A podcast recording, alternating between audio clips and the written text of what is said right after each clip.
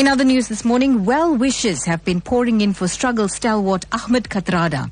This after the Ahmed Kathrada Foundation said the anti-apartheid activist's recovery has been slower than hoped for.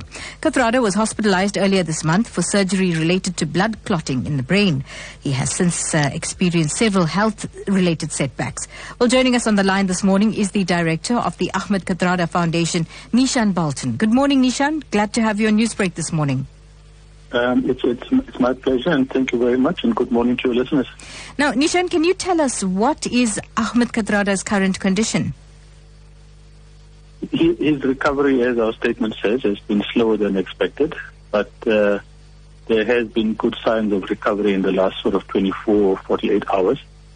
The statement makes reference to post-operative conditions that, that arose, and that was primarily a touch of pneumonia um, that needed to be treated, and then a, a series of post or, or, minor seizures, which we are told is normal after this kind of operation on, on, on, on, on the brain.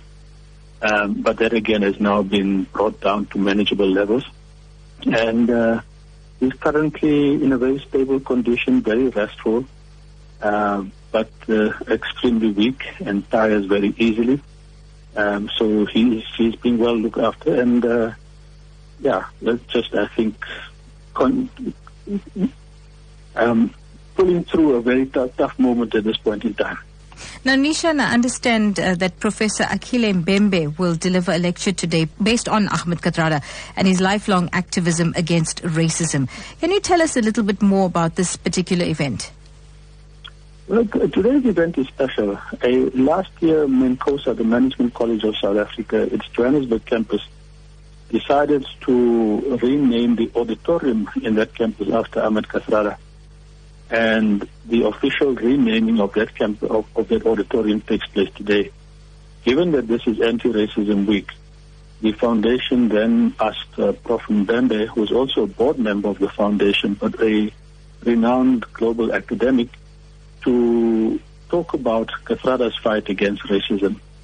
That it coincides with his uh, his being ill, it was not planned at all. Um, of course. But we also thought it's important that the Kathrada's own struggle against racism, because that epitomi- it epitomizes his life, uh, is, is, something that is now also shared publicly.